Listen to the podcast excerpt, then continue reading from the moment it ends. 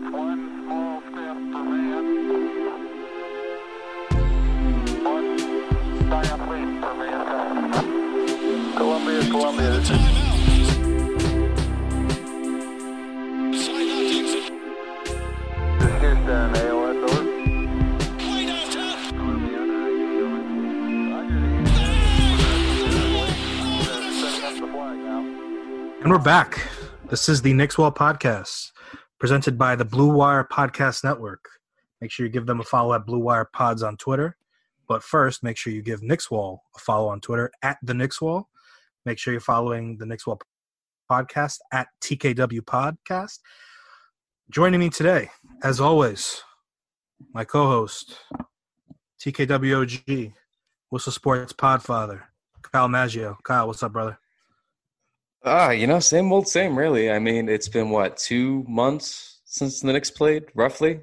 Yeah, So- exactly two months today, actually. Today And- marks the two month anniversary. And I wanted to let everybody know uh, I've been out in these Twitter streets, and I've noticed it's uh, pretty quiet for people noticing the Knicks haven't taken an L in two months. You know, a lot of haters and losers are out here, not really acknowledging the lack of losing uh, on the Knicks sphere. But uh, no, no L's in about sixty days in Knicks land, I mean- so I'm very happy.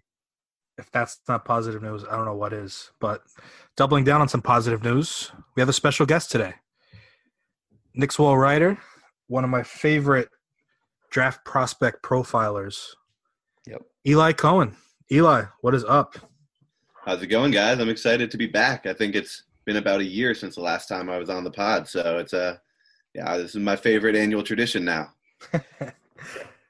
Oh, yeah, I always love having Eli on and a little bit of a context. That, so, for a long time on this podcast, you guys know uh, my co-host was, aside from the the very handsome and terrific Anthony Corbo, was also Matt Spenley. And Matt, uh, if you guys recall from that era of TKW, was the guy that I would argue with every single day with in Slack uh, about any and everything. It was just us arguing and then spilling that over to the pod.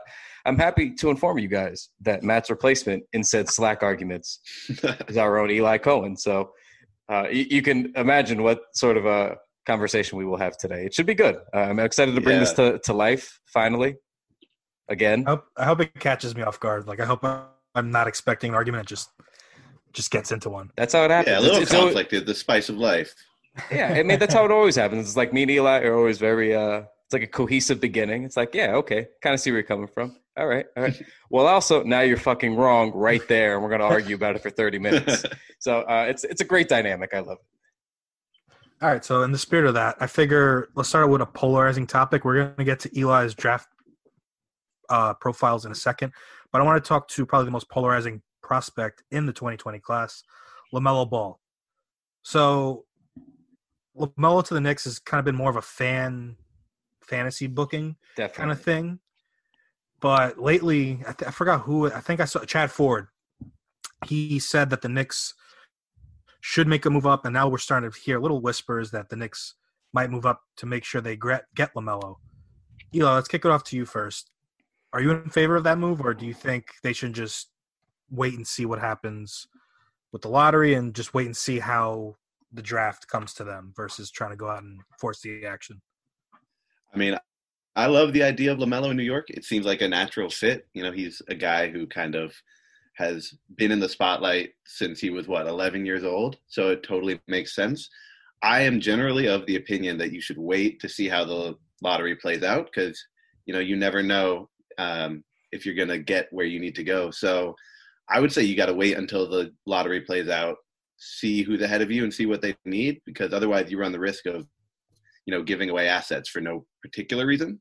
Um, and while Lamelo is a great prospect, it's not. We're not talking about you know a Luka, a Zion here. We're not talking about someone who I think you're going to have to absolutely break break the bank to get. So I think waiting to see how everything settles and then making the decision. Like if they're going to move up for Lamelo, I think it has to be on draft night. I don't think anything else makes sense. I agree with that. Um, I, I don't think it makes a lot of sense for the rumor to have even leaked this early. So I don't really get what the the point of that was. Uh, if you were, if the Knicks were truly planning on doing it, like Eli said, that's a draft day move. That's not a move up before you know what position you have leverage in type of thing. You know what I mean? It seems very, I don't know, very premature. But Uh, the the Lamelo thing does seem like a fan pipe dream of sorts. I, I think um, another point that I actually agree with with Eli there was when he said this is not a Luka or Zion thing. I think we sort of conflate the top pick every year with being. I'm not going to say like a generational game changing.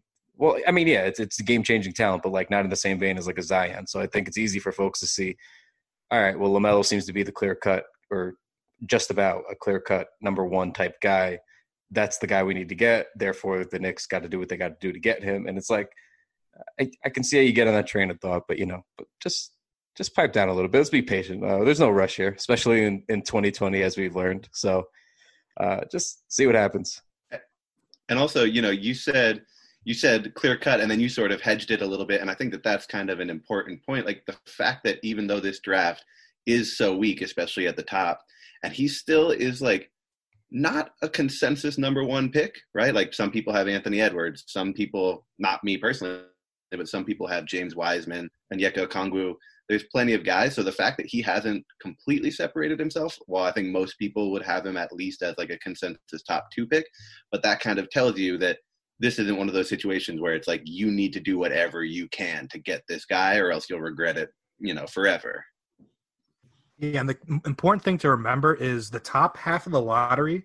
There's out of the top five, I'm looking at right now. Three of those teams probably won't even take Lamelo. You have the Hawks who have Trae. The Cavs, I mean, they should be open to it because I think Collin Sexton stinks, but chances are they pass on a point guard. Same thing with the Warriors. They have Steph, so that's kind of self-explanatory. So the Knicks could really just wait and see. I don't think a trade's actually going to be required as long as the Knicks don't drop to like nine, which I think is a pretty. I think it's actually a lower possibility than moving up to one. So more likely than not, they're picking six or seven. I'm in the Killian Hayes camp, so I definitely don't want to move. But I do understand the appeal. I mean, Knicks have not been fun in a while, and I think you add someone like Lamelo, who's not just great on the court in terms of facilitating and just doing things good on the court. He's also plays up to. He's a showman. So I think Knicks desperately need a franchise face. I love RJ. I don't think he is ever going to be electric. I think he's just going to be a very good player. Same thing with Mitch. I don't think on his own he's going to be anything that's going to be like, oh, I have to go see Mitch tonight. I think Lamelo is one of those players that you can say, all right, I'm going to go see Lamelo versus Trae. Yeah, um, I agree. I agree to an extent. Um, I actually do think RJ probably. I feel like we we are sleeping on maybe the the electricity that he can bring when he's like, for example, like we saw him do a number of things this year, from a couple of nice step backs, or uh, we saw the ball handling come along a little bit, or when he would get by guys, get to the rim aggressively.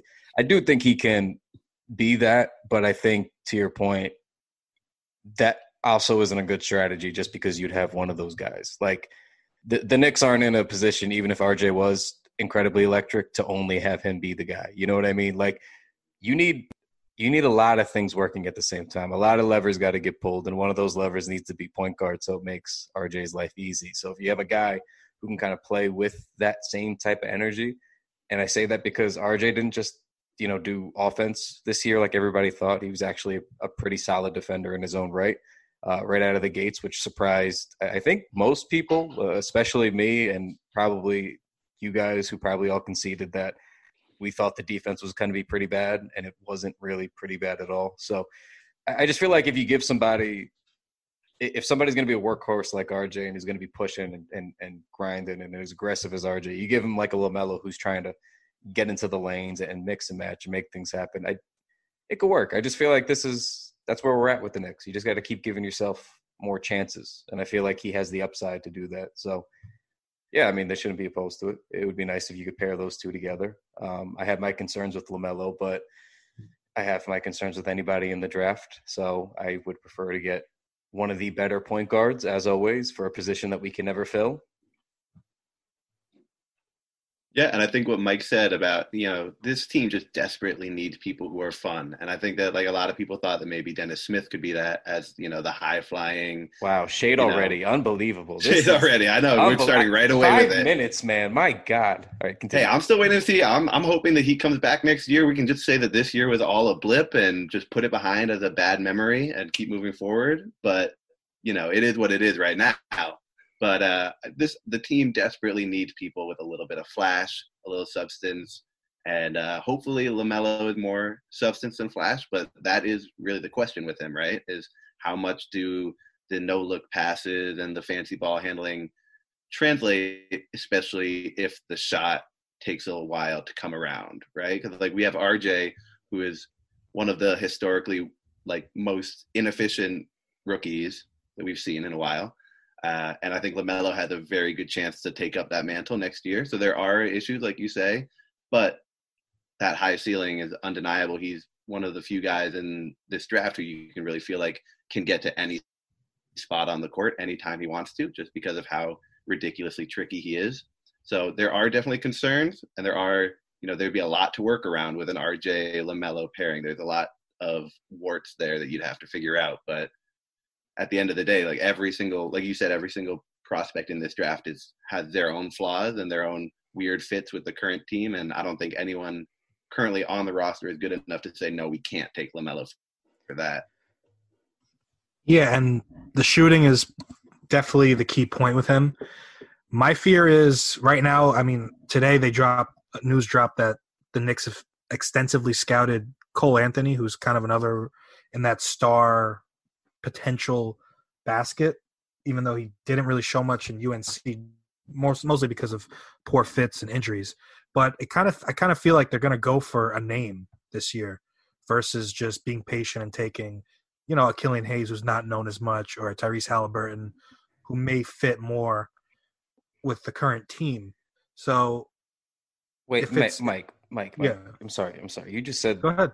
you said the Knicks are looking for a name. The Knicks.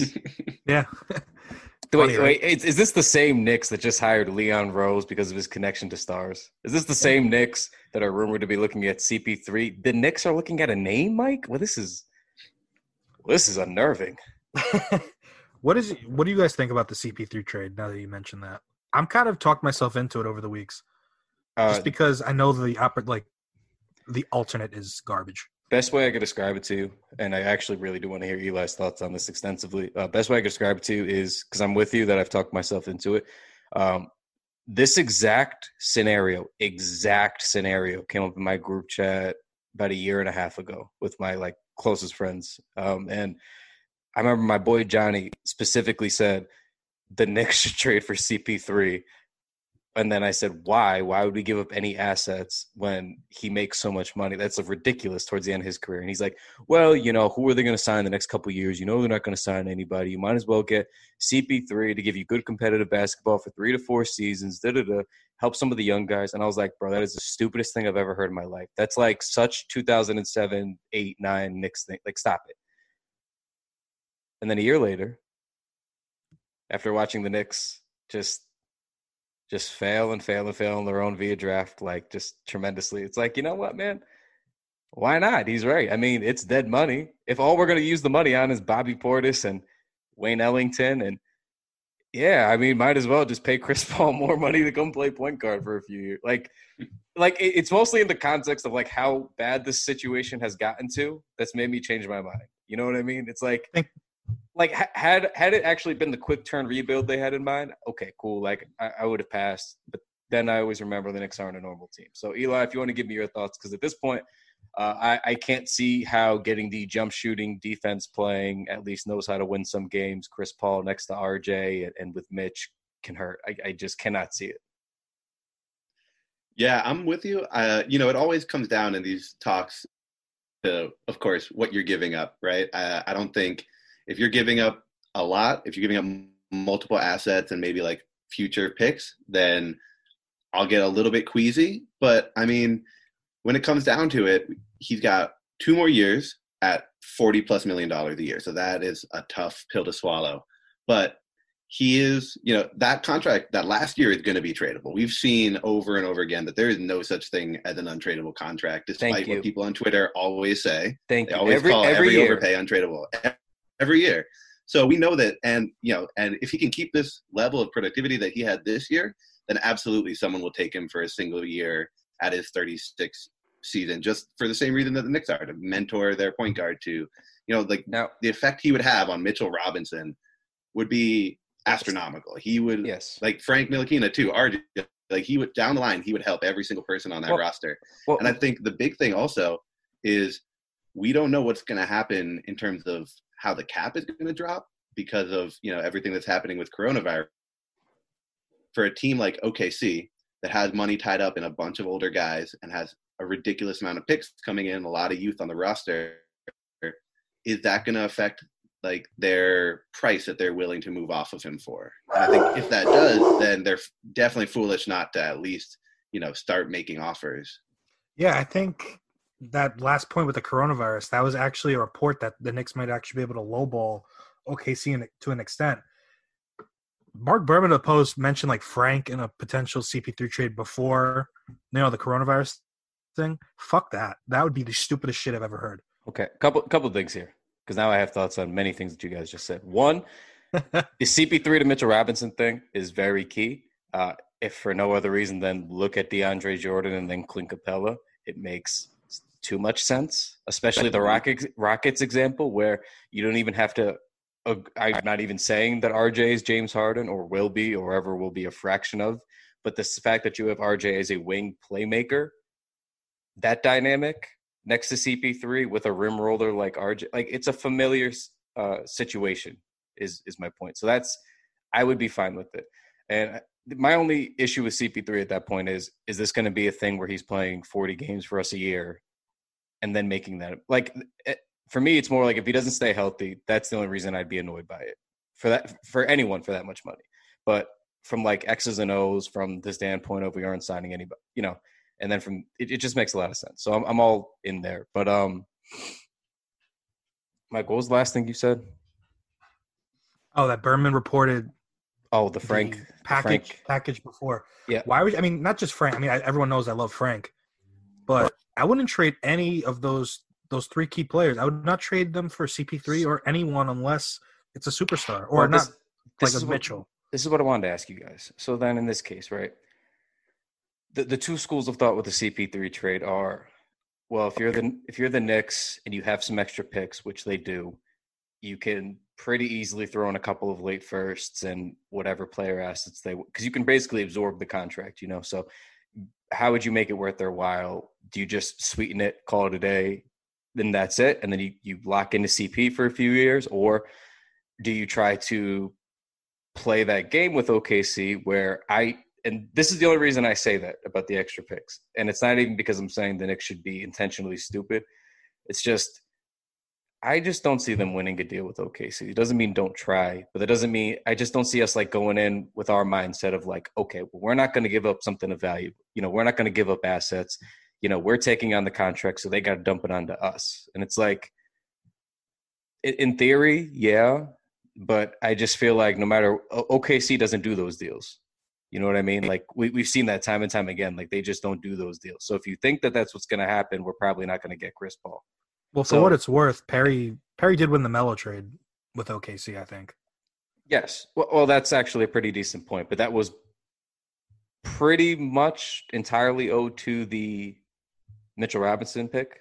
You know, so I mean, Yeah. if he does if he doesn't hit Mitch, then we're we're, we're cooked pretty much because Kanter was in and out, and what happened to Doug McBucket. So, I mean, not that again, he he did the trade, and also he made good on the trade. So that's one of his biggest you know W's so far. But it's like I just don't see us for for this deal really winning or getting too much value out of it is my point like i feel like our value is like they know our value is cp3 because they know he's going to play big minutes like it's it's more of like a who you fooling kind of thing i just don't I think think, we're going to be able to And I, put it past them you know yeah, I think that I mean the fact that he had the season that he had, like if he had come in there and like been hurt or you know his efficiency fell off a cliff, that's one thing. But he just had a really really good season, mentoring another point guard who is like you know the better in every way version of Frank. There's no real incentive for OKC to be you know dying to get off of this, except for this what we're talking about in terms of you know if the cap goes down dramatically.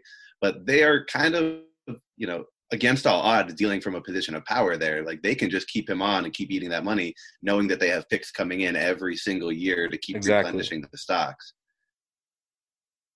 exactly it's it i don't know it's it's tough I, if i was the Knicks I, I would still do it because you guys have heard me like the way that I talk about the CP3 trade, honestly, at this point, isn't too far off of how I was talking about like the D'Lo,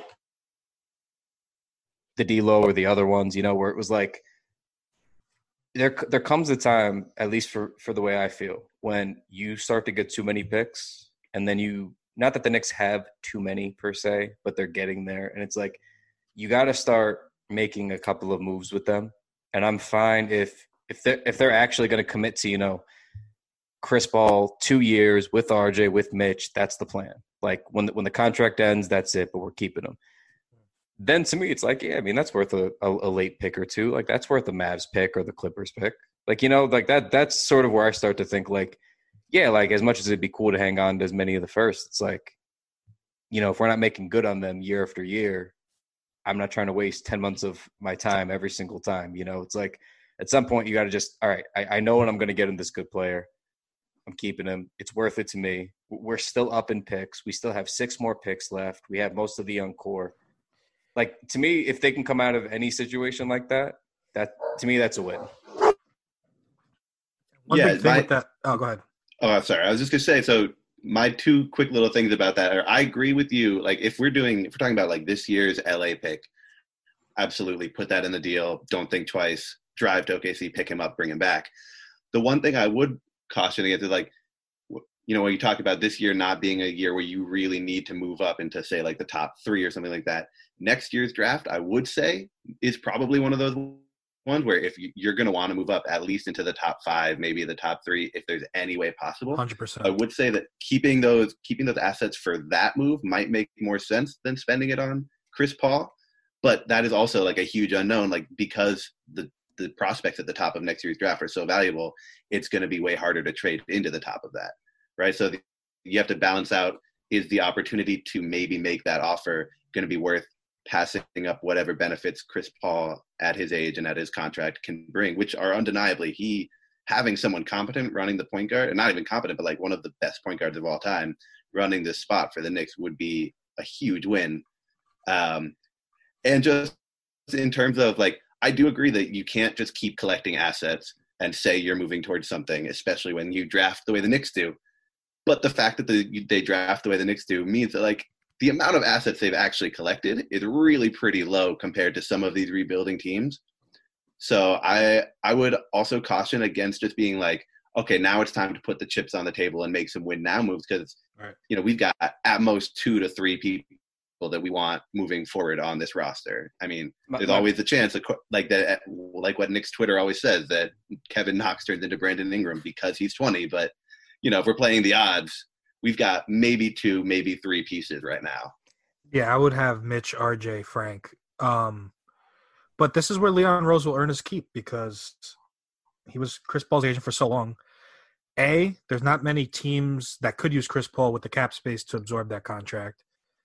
And B, force if Chris Paul really wants to play for New York, they'll get him to New York. And I think it might require a little hardball because remember the Rockets try to ship CP3 around to a couple idiotic teams, including the Knicks couldn't get the deal, so they pretty much just flipped them for us, which was a phenomenal return. They lucked out, but they're probably looking for a couple draft picks in addition to a good player. So Yeah, my thing is just more like it's not that Chris Paul is the means to the end. You know, it's like at some point you got to start showing incremental improvements as an organization, and normally that means you draft a bunch of kids. A few of them pan out in a big-ish kind of way. Those kind, those guys are your building blocks. They lead to the wins on their own, and then you're you're off and running, and then you kind of fill in around them. But if that's not happening here, you kind of have to start to make that happen somehow. Like you can't just keep fumbling. Like the Knicks quite literally punted this season. They fell ass backwards into RJ. They wanted to make no other serious moves.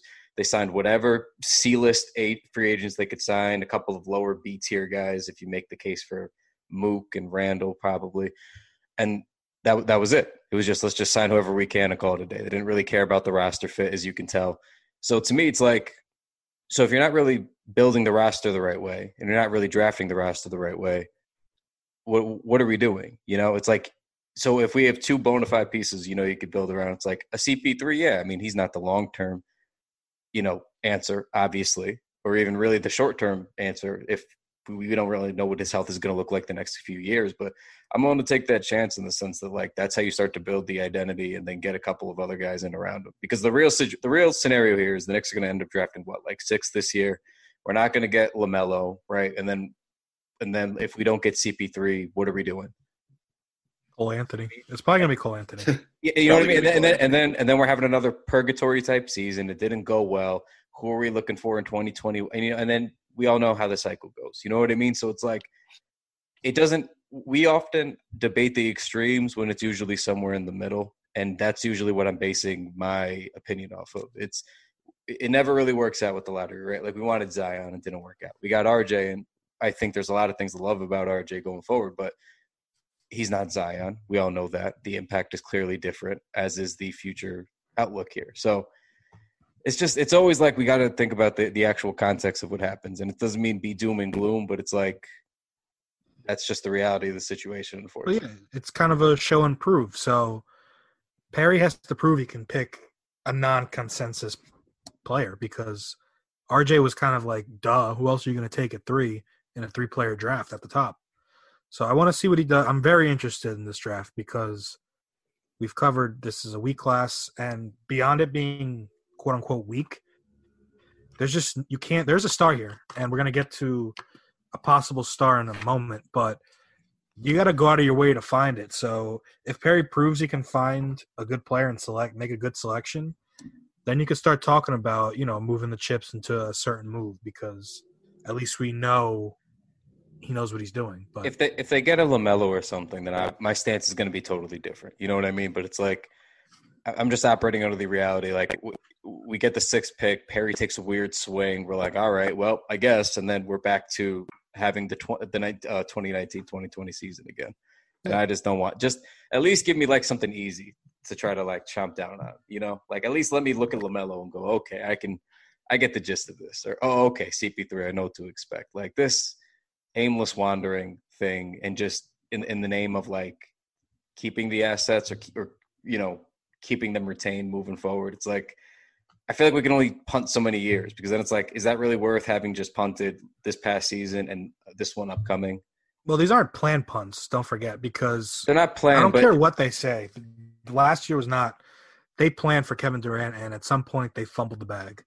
So they keep on having their toe in the rebuild pool publicly, but privately they're always plotting. I feel for that big move. Like Anthony Davis is probably going to be the new person we chase until he signs the big deal. Then it's Giannis, and then it's Booker, and then it's Cat, and then it's Cade Cunningham, and then it just keeps going on and on. Like you said, I- I it's guess Day. I guess my thing is I just I don't mind them taking the step, even if it's with the CP3 or a, a like star that gets them from 23, 24 wins now or whatever they were on pace for to to finish this shitty season to like that low 30s. Like at some point you got to start just like the incremental build. And I know like we we love saying like well we don't want to make a move unless it's for a bona fide person, but like we don't make those moves because we never have anybody on our team or any assets on our team that can get those moves done. That's why we don't make those moves. Like that's how. well, and I think it's I think it's worth pointing out too that you know, like like yes, Chris Paul would absolutely move us in that right direction, but the Knicks are not OKC, and it's not like adding Chris Paul is suddenly project propelling us into the playoffs, right? Like Chris Paul, Julius Randle, RJ, Mitch, that's like probably a playoff team, you know, assuming Paul doesn't miss too many games. But it's not like it's also going to take us out of, you know, the the pretty good chance that that team still ends up in the lottery somehow, you know, and like with the new lottery odds, it might not it's not the worst thing, you know. We can't just keep tanking to the bottom and assuming that that means you're going to get a top three pick. That's just not how the world works anymore. Um, so it, you know, it, there there is definitely an argument that it sort of walks that middle ground of moving up the timeline a little bit while still allowing you to be in the asset co- collecting phase. Yeah, and another underrated part is Chris Paul could come to New York. He doesn't have to stay the full two years. Maybe after one season or even half a season, a contender, a new contender comes up, or a contender that was involved in him. The first team that comes to mind for me is Miami. So if Miami can decide to pull the trigger, now the Knicks got additional assets for just facilitating a move. And now you can move that towards going all in on 2021. Like Cade Cunningham is somebody I think you go all in on, or you can go for a disgruntled star elsewhere. So I think that's an underrated part, excuse me, of the whole CP3 talk. Yeah, I've just I've locked into. I think that if we've decided that RJ and Mitch are two of the building blocks that we want moving forward, then you need to figure out a guy that's going to optimize them. And I think there's really nobody else that you're going to be able to sign or draft immediately that's going to probably be able to help those two like a like a Chris probably would. If you asked me a year ago, like before we had RJ, I still probably never would have wanted to do it. And up until a couple weeks ago, I didn't. But the way I'm looking now is like the development of those guys. I think is is something that's more important than we're maybe giving credence to. Also, like because if not, then if we're just drafting for you know hoping for a LaMelo or hoping for whoever's next, it it is does start to become detrimental to those guys that you already do have on the roster if they aren't being attended to properly, like we saw with Mitch this season. So it's like at some point you got to make those guys a little bit more of a priority and a focus and get them someone that can you know get them there. And i kind of think that's where i've kind of lent to. It's like one part the the, the draft odds never work and then one part it's like you know this guy actually makes sense like on paper with the guys that we need moving forward. So for me in the context that we're not probably going to sign anybody like that's I, i'm fine with it. But Um, so kind of transition. Would a CP3 trade make you more open to drafting one of the better players in the draft, USC's Onyeka Okongwu? Eli, you profiled him. Would that change your mind on going guard early on? Because that kind of feels like where the Knicks are headed right now. But if they were to land a CP3 or maybe another point guard before the draft, does Okongwu become almost a can't miss pick at that point? So I, I mean, I think that makes sense for me. Like the the thing with Okongwu is he's probably my third best prospect on my board uh, right now. I haven't actually sat down and put them all in. I know Kyle is all about tiers instead of ranking, so I would say he's a tier one guy for me. Um, that said, if I, if the Knicks end up with the third pick, I probably wouldn't take him. Uh, I would probably try to get Killian Hayes um, or LaMelo or Anthony Edwards, and if one of those guys aren't there, though, then absolutely like or if he's somehow available at like six or seven where they're picking i think just based on opportunity cost you kind of just have to take him regardless of the fit. So the chris paul trade i think if that happened that might affect it a little bit but in the end when you're drafting that high i think you've just got to be going best player and i think if he's anywhere below three odds are he's the best player in the draft. Now he does have a weird fit with mitch. Uh, they're both probably centers. Uh, Okongwu shot four threes the entire season, and the only one he made was a three-quarter court heave. So it's not like he's going to be stretching out the floor for Mitch. And you know, we already have a team that struggles desperately for shooting, regardless of whether or not Julius Randle is there.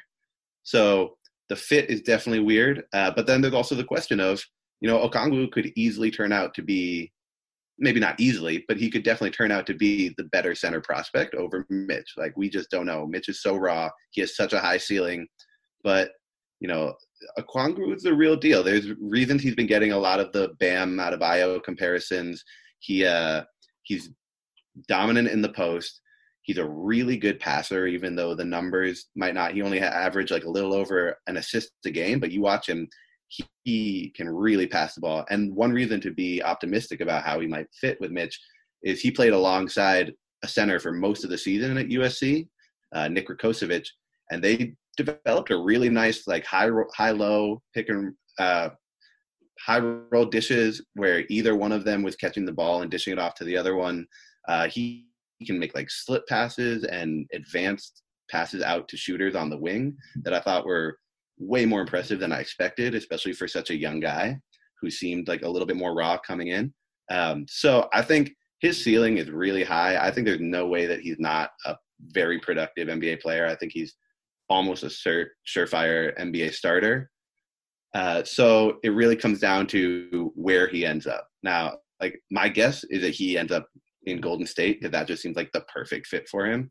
But yeah, if he's there anywhere, you know, in the top eight and the Knicks, you know, the main targets, the, the LaMelo and the Killian, and I don't know who Leon Rose is. I'm praying to God that it's not James Wiseman.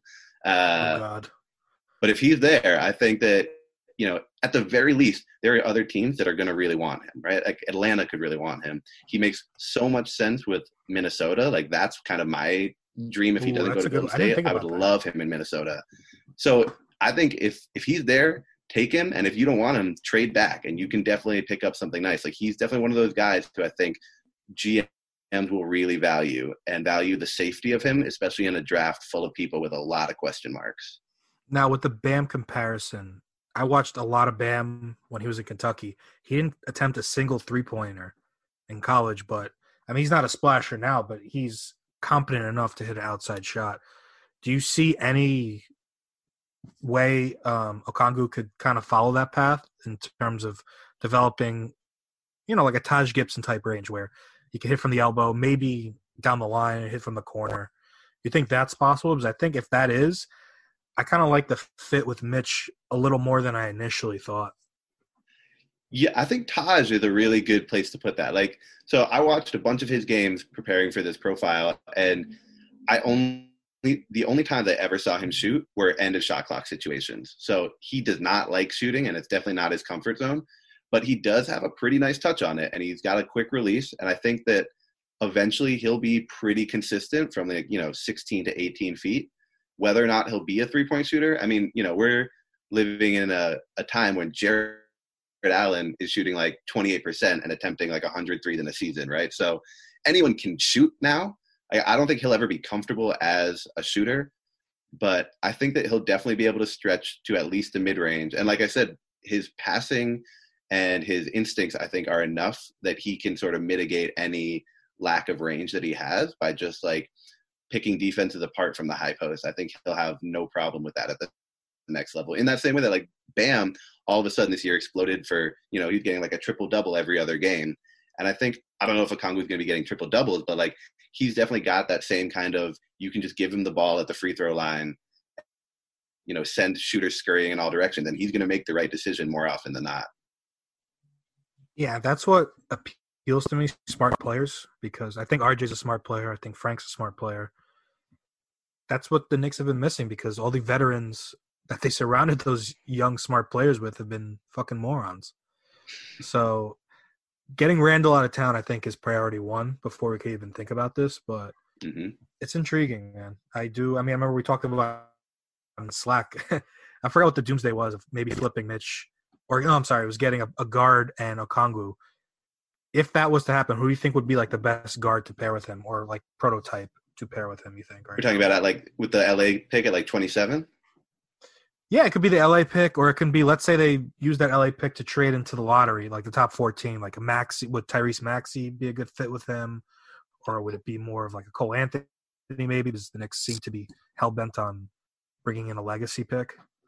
So I like Maxey. I don't think he's like I don't think he's a pure point guard, whatever that means. You know, there's no real such thing as a pure point guard anymore. But I think you want him alongside a playmaker. Now, if RJ can be that, then I think that they could have a really nice fit. I think Maxey, honestly, sort of like a Kongu will sort of fit in most situations.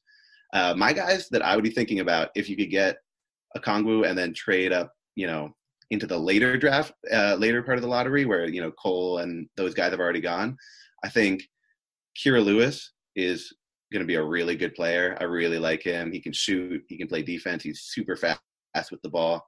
Um, Tyrell Terry is another guy, and he might be a guy who's actually available at 27. His range seems all over the place right now. And the third guy who I think has been creeping up everyone's lists that I've seen over the last month or two is Grant Riller, who is older. He's like I think he's 23 already, and he went to you know a small school, I think University of Charleston. But that dude can just score from every single spot on the floor. He can shoot at a high level, like off the dribble, off the catch. He's really dangerous at the rim. I think if you could get Riller and Okongwu, and then you know hopefully like grab a wing with the Charlotte pick in the second round, I think that would be an incredible draft. I think that you have to be just so happy about that. Damn, I was hoping for Kira at 27. I think that's becoming less and less likely. I think we kind of lucked out with no combine because Kira Lewis is the prototypical combine stud. Because when I watched his tapes, I didn't really watch Bama this year. And I watched, I think the first clip I saw was him dropping Isaac Okoro. I was like, who the fuck is this? And then I started watching highlights. This guy gets up and down the floor like kind of like John Wall. Not obviously not nearly as good, but that gave me John Wall vibes. I was like, this guy's actually gonna be pretty good. Yeah, I feel like I feel like when I watched him, I thought like this. He's got shades of like a righty De'Aaron Fox, but just coming in with a much more advanced jump shot. Like I don't think he's great at getting to his shot off the dribble yet, but I think his like his catch and shoot numbers and his standstill numbers are good enough that at some point I expect him to be a, a pretty solid off the dribble shooter as well. And he's you know he's it's interesting. There's a lot of point guards in this class that aren't great passers, but are good passers, right? I think Cole Anthony is a pretty underrated passer because he wasn't great this year, but he made some reads that are really interesting. And like before this in high school, he was actually known as a much better playmaker. Not it was never his strength; he was always a score first, but he was at least a higher level playmaker. Um, and I think you know R.J. Hampton is the same way. He's not a great passer, but he can make some really interesting reads. And I think Kira Lewis is in that same vein, right? He's going to be looking to score first, but I think he's going to be able to set up teammates. I think he's to be able to run an offense at a high level eventually. But he also might be better, you know, playing off someone like RJ. You know, Kira Lewis is one of the few guys with speed and shooting. You know, a lot of times a point guard comes into the draft, it's one or the other. And so to get a guy like that would be very cool. Yeah, I and Kira actually turned up this season, his sophomore season, because he wasn't playing in Avery Johnson's slow plotting offense. So hopefully, if the Knicks were to get someone like Kira, they would actually speed up because RJ's another one. I think he's dying to get out on the open court. I mean, it's kind of been an evergreen theme lately with the Knicks where they just seem to be better in transition, no brainer, but they keep going in the half court. So that well, and even Mitch like no, there's no, there's not a big man in the league who can keep up with Mitch in the open court. Yeah, like, he needs to get out and run. Shit, Mitch is doing pick sixes almost. Where he yeah. had a couple of those where it's they're they're a good team. They're a team that's waiting to get out on the break. But you mentioned R.J. Hampton, and this is a name I had on my radar before the season and completely forgot about him. I know you profiled him a few weeks ago, and that's what put me back on him. Just real quick, what like what type of prospect would you put him as? Like any pro comparisons because we haven't really heard much about him. I thought it would kind of be what LaMelo got in terms of attention, but RJ Barrett's kind of I mean RJ Hampton's kind of flew under the radar. Yeah, you know he's interesting. Like he he was able to create to like carve out a little role for himself in a pro league, which is impressive. You know, I mean, not everyone can be LaMelo Ball and just be orchestrating an offense at 18, playing alongside grown men. But he he carved out a role for himself. Like his season got cut short after 15 games, which, along with the fact that he was playing in the NBL, definitely made it a little harder to watch him to trace his growth over the year. He's he's interesting to me. He's sort of one of those guys who seems like he's pretty good at a lot of stuff. Doesn't really have any. I don't think he's coming in with any ready-made NBA skill, other than maybe he is blindingly fast. He's probably the fastest player in the draft, or at least in like you know the lottery. Um, faster than Lewis, you think? I think he's faster than Lewis. He oh. and he's bigger than Lewis. He just when he takes off, he becomes a blur, uh, and it's it's really impressive to watch. And he can make passes on the move. He's pretty athletic. He's, you know, there's if we're talking about highest highest end outcomes, I could see like shades of like Victor Oladipo, except I think he's a much worse defender. Mm-hmm. Where I come down on him is he strikes me as sort of like the Dante Exum that was promised, right? The Dante Exum that people thought he could be when he came into the league. He's similar size, similar speed, can't really shoot like that. His shot's not broken, but it is ugly. And those misses that he has, like he, I was watching some of his games where he was shooting mid-range sh- jumpers that hit the back, like the the far side of the backboard and nothing else. Like it's it's rough. Um, but like I said, he's a good passer.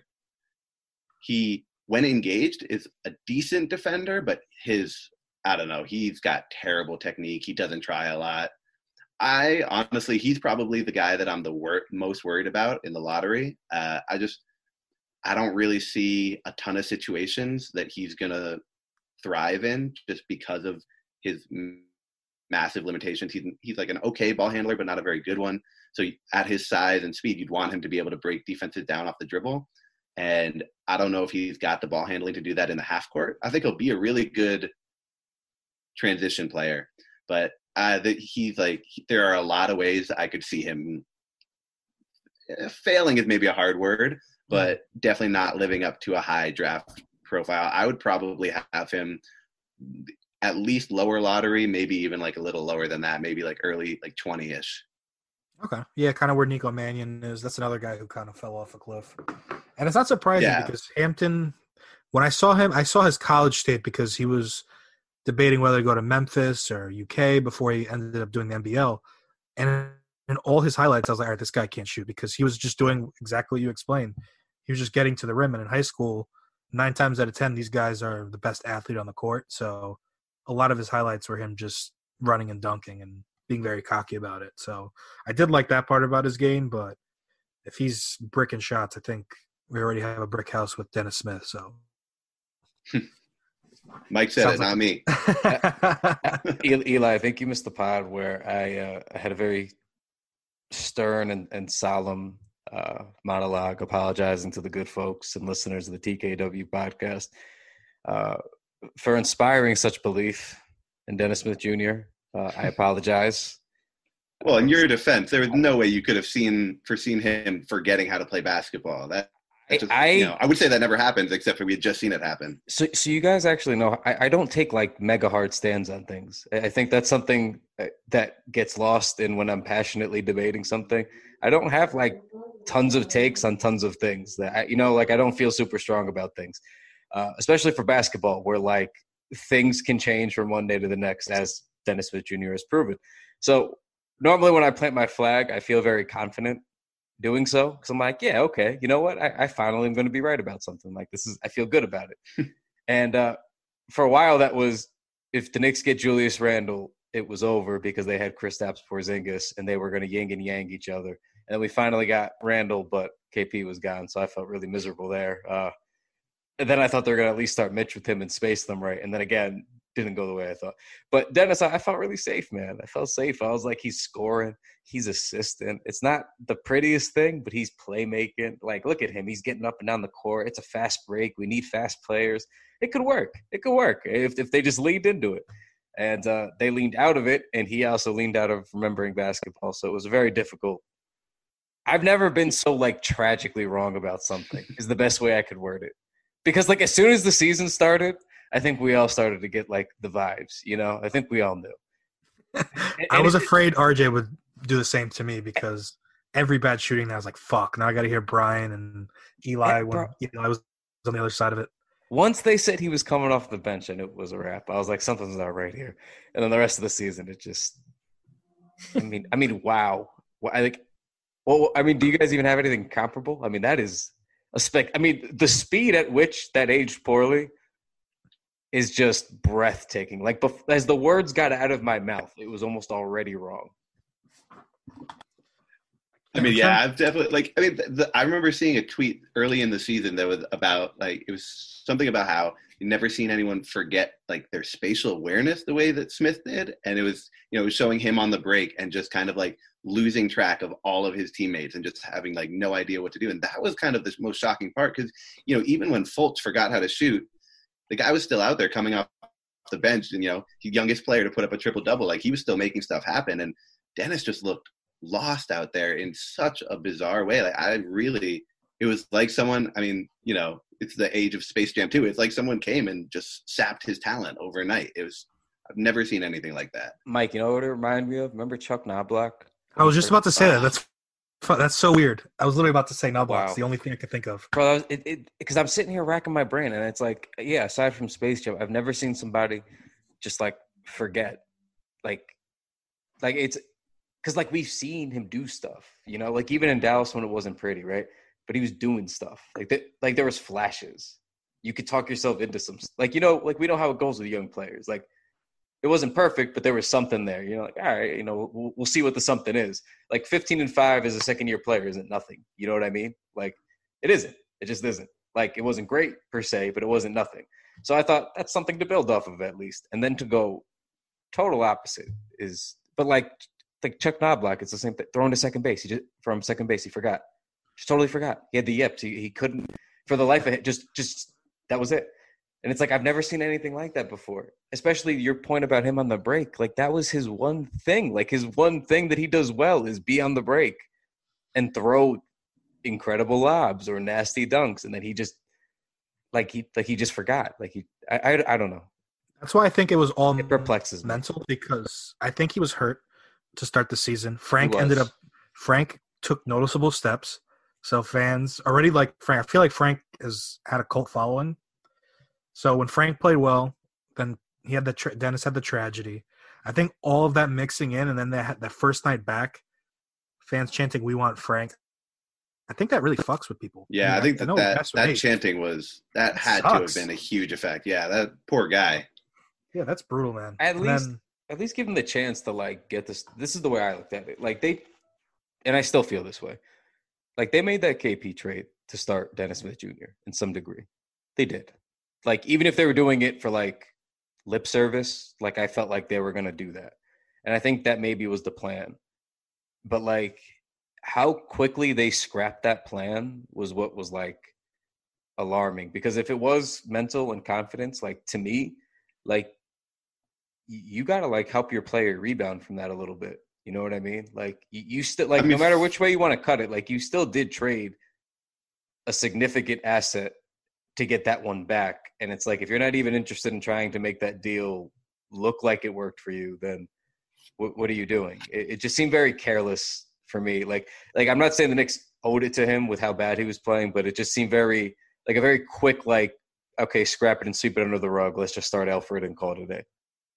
But I mean, you can even look at like like what Philly did that last year before they traded Fultz for you know pennies on the dollar for the the husk of Jonathon Simmons. They they were starting him at the beginning of that season, even though they had you know huge playoff aspirations, and they knew that he did not fit with Simmons. Like I'm not saying that it was a right move. Obviously, like he did not fit with the team, and but they were they were trying to get him going. They were doing everything they could to say, look, we're here for you, and we're going to keep giving you these reps. Like I don't know. I, I've never seen that kind of support for this team for anyone except for maybe I don't know Julius Randle. Can't believe the Randle thing went left quickly too that was I, I mean, I kind of, I kind of went out on a limb and thought he was going to be good, and I still stand by that.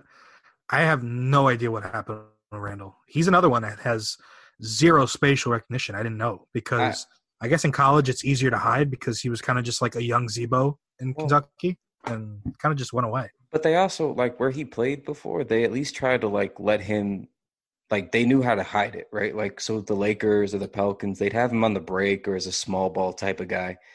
Like they they knew how to like, all right, well if he has deficiencies or weaknesses in certain spots, we'll just kind of lean the other way, you know, and go all offense and let him, you know, control the pace of the game a little bit like the Lakers did. And then after AD went, you know, down and wasn't playing as much as you know the same thing he did in New Orleans. But it's like I I just I don't understand the Knicks like tendency to sign guys or acquire guys somehow and then not use them the way that they've been successful in the past. Like I that to me is always what's very strange. Like all the guys that the Knicks got this season, everything pointed to okay, well they if they have any chance of success, they need to play fast.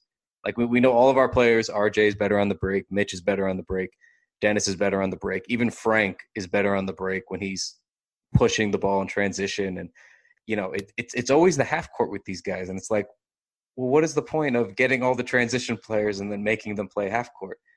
Like even Randle it's like yeah I mean he's a big body. He he can play half court you know? It's like but is dumping the ball down to him and letting him face a double team every time good basketball? Like what was I just don't know what the plan was. Like where is the disconnect here? Because like the, like Yeah, Julius that- isn't a bad player. Like he is a productive NBA player but like using him in the least productive way of like what are we doing Yeah, and I think that you're exactly right. Like I think that the team saw him being like a decent playmaker on the break. And was like, okay, he can do that in the half court too. So let's just give him the ultimate green light. We'll have the point guard pass it to. I mean, not having a point guard who can really orchestrate your, offense, especially for the first like third of the season until Payton came back, definitely hurt. But it's like they didn't realize that there's a difference between creating on the break when defenses are scrambling and creating from the three point line against a set defense when you don't have a jump shot to rely on and you know have shaky ball like are a worse ball handler than you think you are like that just put him. It, it basically fed his like his worst de- devils of like those instincts that he has to kind of just spin move into double teams. They're just like just keep doing that over and over again. Don't worry about it. That's why, like, I, I see Randle get a lot of the hate, and it's uh, justifiably for a lot of the way that he was playing. Like, I get it. I I am a fan of his. I I like the signing. He still had plenty of things that he did wrong this season, but it's like, you know, like how much of that is like, like there there's front office people, right? I mean, there, there's the coaching staff that they watch this stuff. They watch hours of this stuff. I'd say it's ninety percent on them. But but that but that's my point. Is it's like at, at what point is it like and this is it's not even a Randle thing because like Tim Hardaway Jr. for example, I felt the same way with him. Not so that he was a some great player, but it was more like well well yeah, it's not going to go great when you're trying to force feed Tim Hardaway Jr. as your top option. Like I always feel like why why, why are these players put in these weird situations, you know? It, that's that's the way I always try to look at it. It's And then That's what- blamed for underperforming in them. yeah, I think it's a- that's the Steve Mills thing. That's the Steve Mills formula. I really believe that they thought they were getting Durant. Steve Mills fucked it up at some point. And then I feel like they frantically scrambled for like, okay, who can we pivot to? Who can we pivot to? And they landed on Randle because it's the same thing as what you said, Hardaway. It's literally part two of that. And the Hardaway move made less sense than the Randle move because at that time, I don't even think we were expecting a big signing. So no, that, that kind of just read as a. Steve Mills. Yeah, I remember it exploded our Slack. Rand, Randle was actually fine. Randle to me was that was actually even the money he made was a good value deal. I and I still think like teams are going to be interested in him, and they are they have been and they will be. Like you can move Randle. That's why I didn't mi- mind that signing if it went south, which it kind of has, you know. So that that to me actually was still a good signing that they did. I don't know what they'll get for him ultimately, and maybe that changes my opinion. But I thought like signing him for about what they did was a good escape route. You know, like best case scenario, it works out like you thought it was going to work out. Worst case scenario, still a good young player. Somebody's going to want him. But I did quickly uh, want to touch on something in this pod, uh, just because the last dance is coming up, and Mike had mentioned uh, the term "fucking things up." Um, Charles Oakley evidently is out to fuck things up, and I say this as a as a long time Charles against Knicks fans defender. Uh, why is he coming at Pat like that, man? Uh, I, I Very look strange. but very strange. And I will say this, and, and I'm saying this because it's important, and uh, I've, I've spoken to Gibberman about this numerous times. It's important to not gloss over the fact that Knicks, tra- Knicks fans shitted all over Patrick Ewing for a while. Like, did, did not give him the respect that he deserved towards the end. Uh, everybody wants to make it look like it was a rosy and loving relationship the entire time when it was certainly not. Uh, not trying to compare the two at all, other than in terms of Knicks fans maybe not appreciating a good player when they have them but it kind of reminded me of like the Melo era stuff where it was like you know it, the fault the the blame always gets put on the star player even when it shouldn't. Like even when the team is failing to build around them properly you know what i mean? It's like no matter what it's always to end up on the star and that ends up hurting how they look around here for whatever reason. So whatever for whatever reason i think everybody's come back around on pat over time i think Knicks fans have softened on that over the years anyway but Ewing dropping the quote that he did, basically saying that you know Pat was kind of to blame for some of these shortcomings, you know, not being able to pass out of double teams or things like that. It, it was just, it was strange. Um, that that one I didn't like. The, the, all the other things that he says about the Knicks, I don't care. It's like Dolan stuff or general Knicks dysfunction. I don't care about that. Usually, that's very accurate. Uh, I don't like when you go after Patrick Ewing, man. And I say this as a I was a kid growing up with Pat, so I didn't have time for the Patrick Ewing is underperforming thing. I just knew my team had a uh, all world all time center that I liked, and that helped me get my fandom started. And I always maintained that. And I think a lot of us probably feel that way that are in this age group. But um, it it just it stinks. Uh, that's the only thing I'm really going to say about it. I, I'm not going to go on some weird tirade. Uh, it stinks. Uh, I wish that some of those things. I, I don't know if you're saying them just to get a reaction. I, I don't know what they are, but uh, it, it stinks, especially for somebody like Pat who never really had a second star until the tail end there with Sprewell and Houston. You could really make the arguments for, but he didn't really have a, a star when he needed one to get past Jordan. He had a bunch of role players, Charles included, that were all high level and, and good players in their own right, but they weren't a star. Uh, I just don't like it.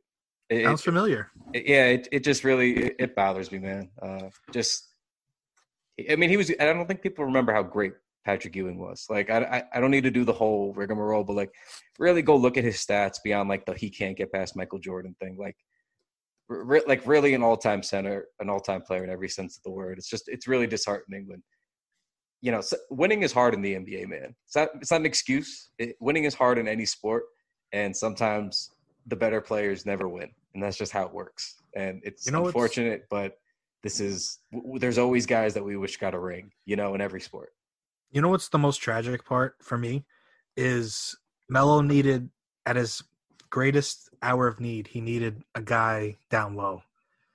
And for Ewing, it was a guy to knock down a shot. And it's, it's just really sad to see because I was too young when those Bulls Knicks wars were going on, so I didn't know what the reason one o- other than Jordan was just a savage. But it looked like if they just had a Melo or even like a even a Houston maybe, maybe they beat them once. Uh, Bernard King is always the Or one. Bernard He's King, yeah. Mario Chalmers. No, no, but the Bernard I was King is watching always those games. Yeah, King is a Yeah, good one.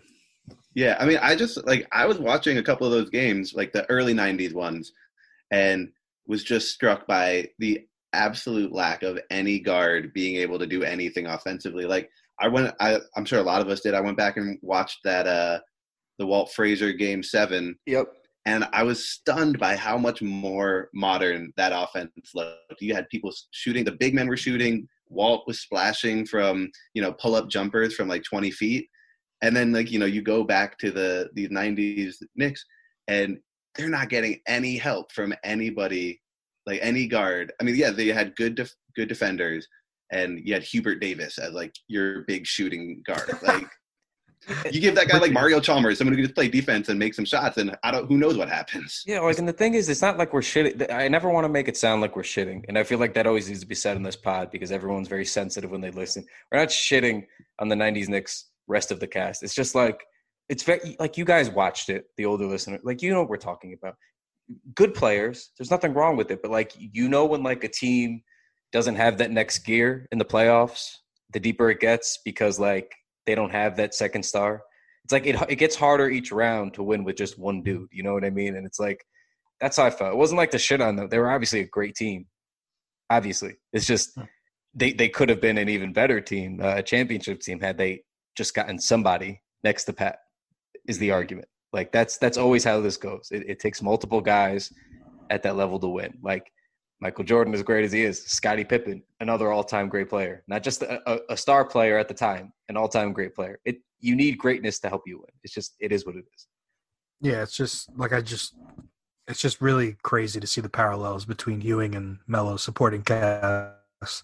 You have I mean Starks to JR and then Oakley I guess you can compare to Tyson, but it's it's eerie how history kind of repeated itself without us well without me knowing at least. May, other people may have put those pieces together a lot sooner, but I didn't. I, I've seen the I've seen the what if with Bernard King, and I actually think that's a pretty good one. Um, you know, that's that's that. If any, if there's a what if that gets me for the Knicks, I think that's the one that gets me. That and what happened exactly? Why didn't it work out, or did he get hurt or something? I know he was starting to go off around that time. I don't really. I'll be honest. I never really Who kept with Bernard with King?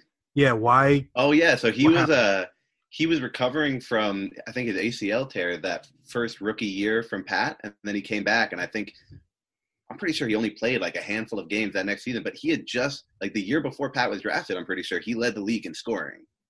You know, he was at his absolute peak then, Mhm. and yeah, that is a tragic. The, the fact that they overlapped for such a short period of time, it yeah, that's devastating.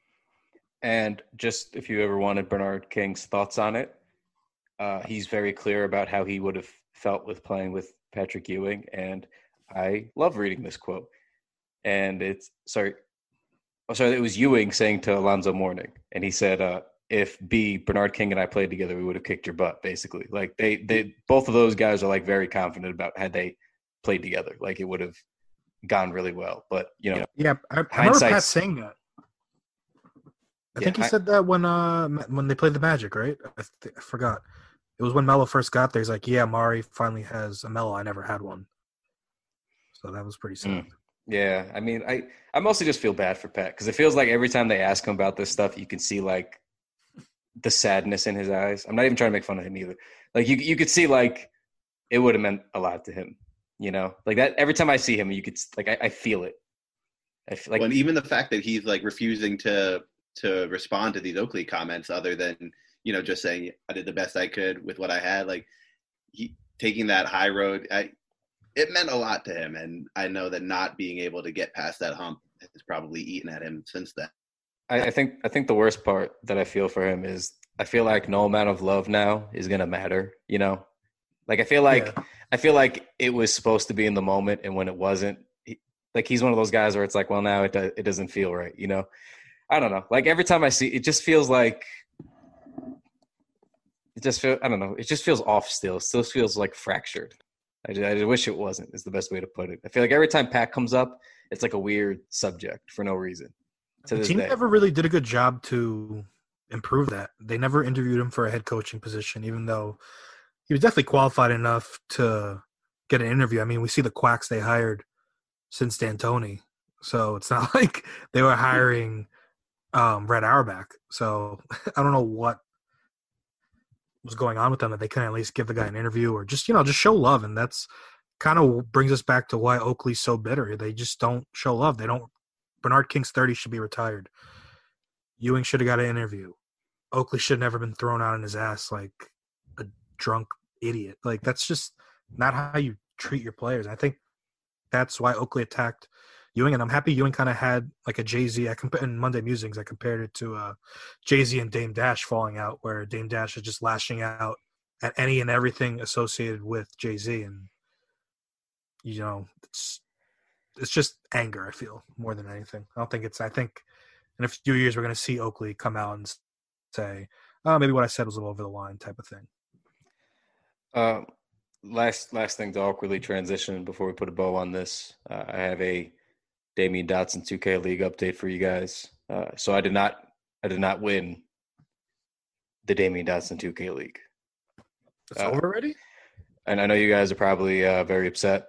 Yeah, it's devastating. I had big Uh, money on you. Yeah, uh, most likely disappointed, uh, angry if you're Eli. Uh, all understandable. I, I get it. Um, I'd like to explain myself. I got the 22nd overall pick out of 30. I was the Philadelphia 76ers. We uh, rebranded to the Iverson era Sixers. It was a strong move. I felt good about it. Uh, when I got to the 22nd overall pick, there was only 87 overalls and under left. So slim pickings. Uh, I started off with Donovan Mitchell. I thought that was highest upside shooting guard left. I needed a perimeter player.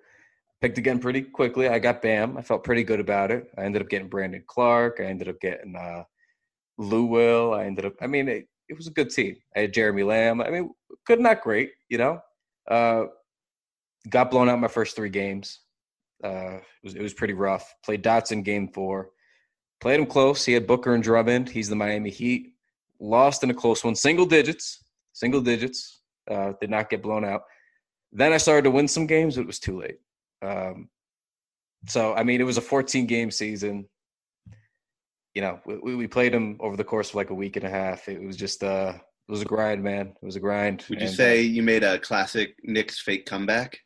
I did actually. I was very early fourth quarter Knicks. Um, I was, I, I, I was moving and grooving, man. I'm telling you. I, after that, I think I, I went on to win like five of my next seven or something like. It was good. I had a nice little stretch, and then I lost my last two when the playoffs were on the line. Uh, I had to basically win out. It was very, very difficult after getting blown out that many times, but it is what it is. Uh, you know, you live and you Did you- learn. Did you wear those uh the blue Sixers jerseys from that era? Because that's probably my favorite alternate jersey of all time. Um.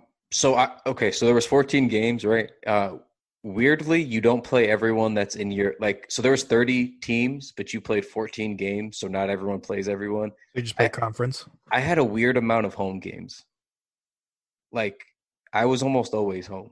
It felt like I, I played like three away games. I played like no away games, and when I did, I, I wore the black uniforms. But I I had like I don't know. Like normally you have a bunch of road games and you experiment with the alternates, but I, I didn't really. Now that I think about it, I was always at home on my beautiful Sixers court. That's such a great court, man. I missed that. That was probably my favorite uh Philly Philly uh uniform because Philadelphia usually has garbage uniforms across all sports. This is a fair take. But um, But uh, All right. yeah, so I think that's a good bow. Uh, Eli, you got anything to plug before you do? Uh, make sure you follow Eli on Twitter. It's T Half Court Press, T Half Court Press. So make sure you give a follow on Twitter. Always good conversations going on. So uh, Eli, you got anything coming up that we should be on the lookout for? Nah, just read the Okongwu profile. If you want to go back and read the uh, uh, RJ Hampton one, that's there too. Um, and now I'm just gonna, you know, kind of try to dive a little bit more into some of the some of the lower ranked guards coming up. I think I'm gonna try to do a piece on that in the next few weeks. Uh, kind of looking at Nico Mannion, Grant Riller, Tyrell Terry, uh, Devin Dotson, all these guys who are sort of generally considered like lower than 20. Um, because I think that there's a lot of guys there that have some really interesting potential at the next level. And we all know the Knicks desperately need any kind of playmaking, shot making, pulse signs of life from the point guard position. So I'm going to be looking at how some of them stack up and why like some of the bigger names like Mannion might actually be kind of lower for me than others. Like, like I don't know if I have Mannion even I- I'd have him like fringe first round, like early, early second. Um, so yeah, so that's what I'm going to be looking at going forward. Excellent. I can't. I really want to learn about Riller, so I will personally be looking out for that, and everybody else should too. Uh, Kyle, anything to plug? Um, just stay tuned on the uh, whistle front. Um, we got some stuff cooking as uh, as usual, but um, I, I got something that may or may not be up our own listeners' alley. Uh, I can't really specify anything yet, but I'm trying to cook something up there. Um, hopefully, we'll have more details soon, so stay tuned for that. Uh, make sure you guys been going to Nixflix. Uh, just checking that out because that's still a, an excellent resource. Um, if you haven't, make sure you're checking the Knickswall.com every day, obviously. Um, but aside from that, follow my whistle pod. Uh, you know, I don't like doing tons of promo, but uh, follow the, the whistle pod three to the dome. Um, I'm having uh, one of my good internet friends on right after this, actually, Alex Kungu, who's going to uh, we're gonna have a little bullying discussion about the uh, the MJ thing. So if you guys want to tune into that, subscribe, uh, come pop over there for more broad, uh, not just NBA, but hoops talks. We do a little WNBA, a little college. So if it's basketball, we're covering it there. So, uh, but looking forward to that. Uh, I don't know if you guys had thoughts on the bullying thing, but uh, I thought what MJ did was uh, not terrible. It's- Yeah, and I think his quote summarized the best, and people took it the wrong way, where it's like you haven't won anything. You see, I mean, I'm not, I'm never achieved anything close to Michael Jordan, but I understand where he's coming from just because I've heard that from everyone else. Even Tom Brady's like that, and he's a nice guy off the court, so off the field in his case. So I feel like people are just, it's not, they're not in the foxhole, so they can't relate. Those people that are against it, rather. Yeah, uh, yeah. I mean, I, I get the, I get some of the more like physical altercation points, and you know, not saying he- he was perfect by any means, but uh, I, I think there's a larger basketball culture point that's missed when people want to do think pieces and things like that, uh, and look a little bit deeper than it it really is. Um, the only thing I'll extra I'll say is, you know, I, I grew up in environments like that for basketball, where it's like where it's like you could say like everyone's getting mad like oh if i got called a hoe if i got called this then you didn't play basketball like Yeah, you didn't play like, with your friends. you didn't play you didn't play on practice where guys liked you or you liked that you know what i mean like i played on lots of teams where i got called lots you know lots of things I, i've played with lots of guys just pick up where i've gotten called lots of things or you know this is what happens. This is what happens when you play with and these are people that i didn't hate. You know what i mean? These are people that like you say these things to or you get in a little argument to and after the run ends or practice ends you're fine.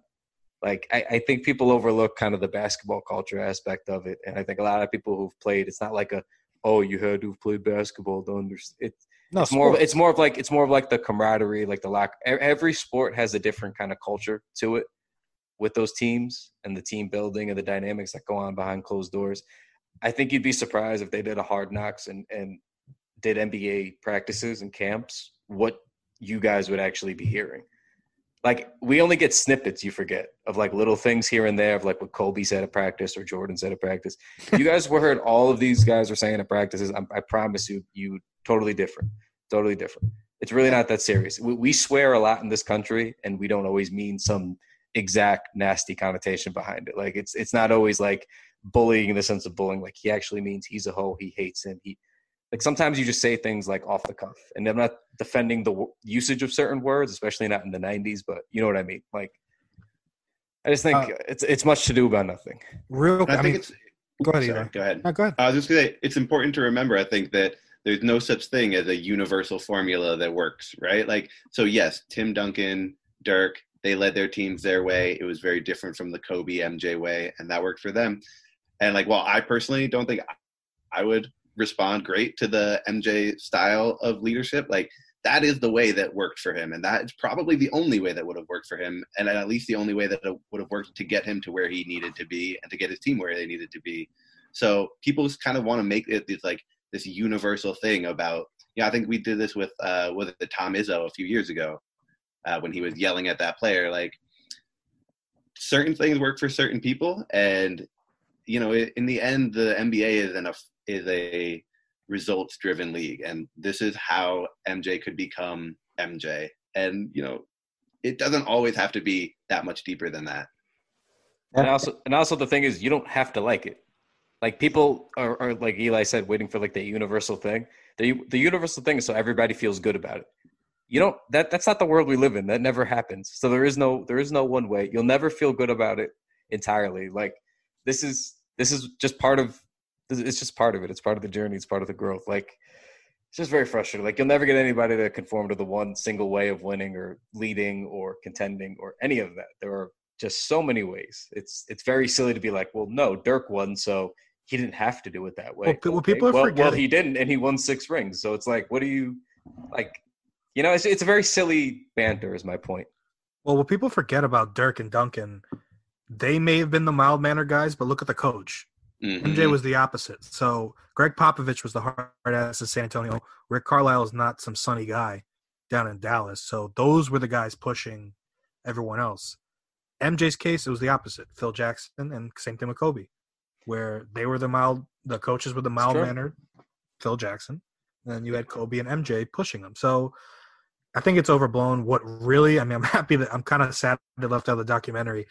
If people really want to get riled up, see what MJ did to Muggsy Bogues. That's something that might blow up Twitter because people don't really know that story much. Look it up. Thank me later. All right. So on that note, put a bow on it, but make sure you are following and subscribed uh, to the TKW podcast. Following the Knicks Wall, of course, and uh, just you know, hang with us through this uh, pandemic, this coronavirus. We're all going to try to get through it. We're still podding. We're still trying to get you guys that content. But uh, if you have any burning takes or questions or things you might want to see on the show, always throw us, you know, throw that our way, and uh, I'd be happy to talk back. But um, until next week, then, guys. Yeah, man. Take it easy. All All right, thanks for having me on, guys. Anytime, bro. Come on anytime you want. For sure.